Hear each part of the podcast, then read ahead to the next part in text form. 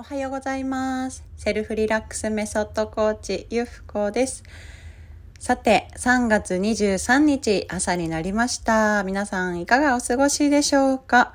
えー、昨日はね、野球が優勝しまして、まあ素晴らしいなと、ね、感動をもらっていたわけなんですけども、私ね、お伝えすると言っていた世界幸福度ランキング2023年の3月20日に出た最新バージョンでですね、えー、フィンランドが6年連続ナンバーワンということで、6年連続ナンバーワンおめでとうございます。ね、フィンランド、すごいですよね。今回は、まあ、コロナの影響が、えー、入ったまあ初めて入ったみたいなことも書かれていましたけれども、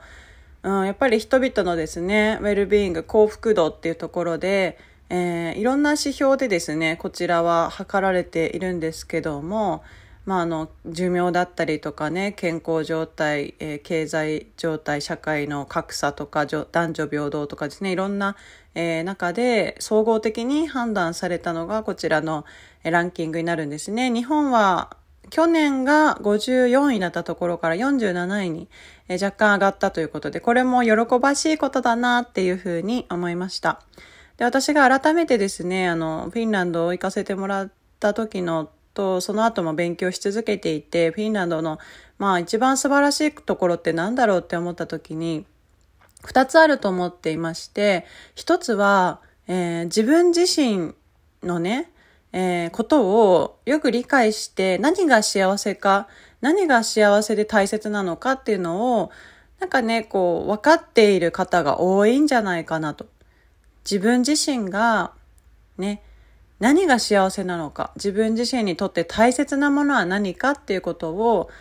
なんかみんなね、そんな口には出さないんですけど、でも根底のところでね、分かっている。うん、そういった、えー、ことがあるんじゃないかなって思います。だからこそ、つながりを大切にする、人と人とのつながりであったり、えー、まあ、団体活動とかですね、趣味活動とかですね、まあ、いろんな余裕を持って、そういうところをね、大切にしている家族の時間もそうです。うん。あそんなことをね、感じました。で、その自分のことを理解している、自分が幸せなね、ことを知っているっていうこともあるんですけど、もう一つには、人に寛容なんですね、フィンランドって。すごく、えー、いいねって、何でもこう新しいことを見たり聞いたりしてもいいねって言ってあげれたりとか、なんかちょっとハンディキャップを持っていたり、そのマイノリティな方たちにも、なんかね、こう、寛容に接することができるのがフィンランドの方たちですね。なので、やっぱり人への温かさ、うん、なんか人にそんなにこう、ね、厳しくこうルールを当てはめるとかではなくて、その人のあり方とか、その人の生き方っていうのをどこまでも尊重していくっていう、やっぱ人権のね、ことにもなっていくんですけど、ものすごくそこがね、えー、大切にされている。これもわざわざなんか言われてるわけじゃないと思うんですけど、社会のこう根底のなんかね、価値観の中に自然と浸透しているみたいな、そんな印象を受けました。でもちろん、あの、話を聞いたり研究していったりすると、そういった歴史的プロセスとか、なんでそうなったかっていうのはあるわけなんですけども、やっぱね、私が感じる二つ、大きくその二つですね、自分への理解、自己理解、そして周りの人への温かさ、寛容さっていうところが、まあ、すごくね、